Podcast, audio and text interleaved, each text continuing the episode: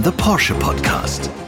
When you go through low moments in your career, whether it's business or whether you're an athlete, the way that you handle them from a very early age sets you up for how you handle them later down the line. And it can be a completely different experience. But I think the the characteristics that you build during those times really shape your future and the decisions that you make later.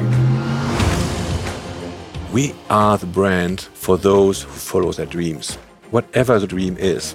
And this attitude to achieve something special because you have a dream and to make this thing different in the world is what we are striving for.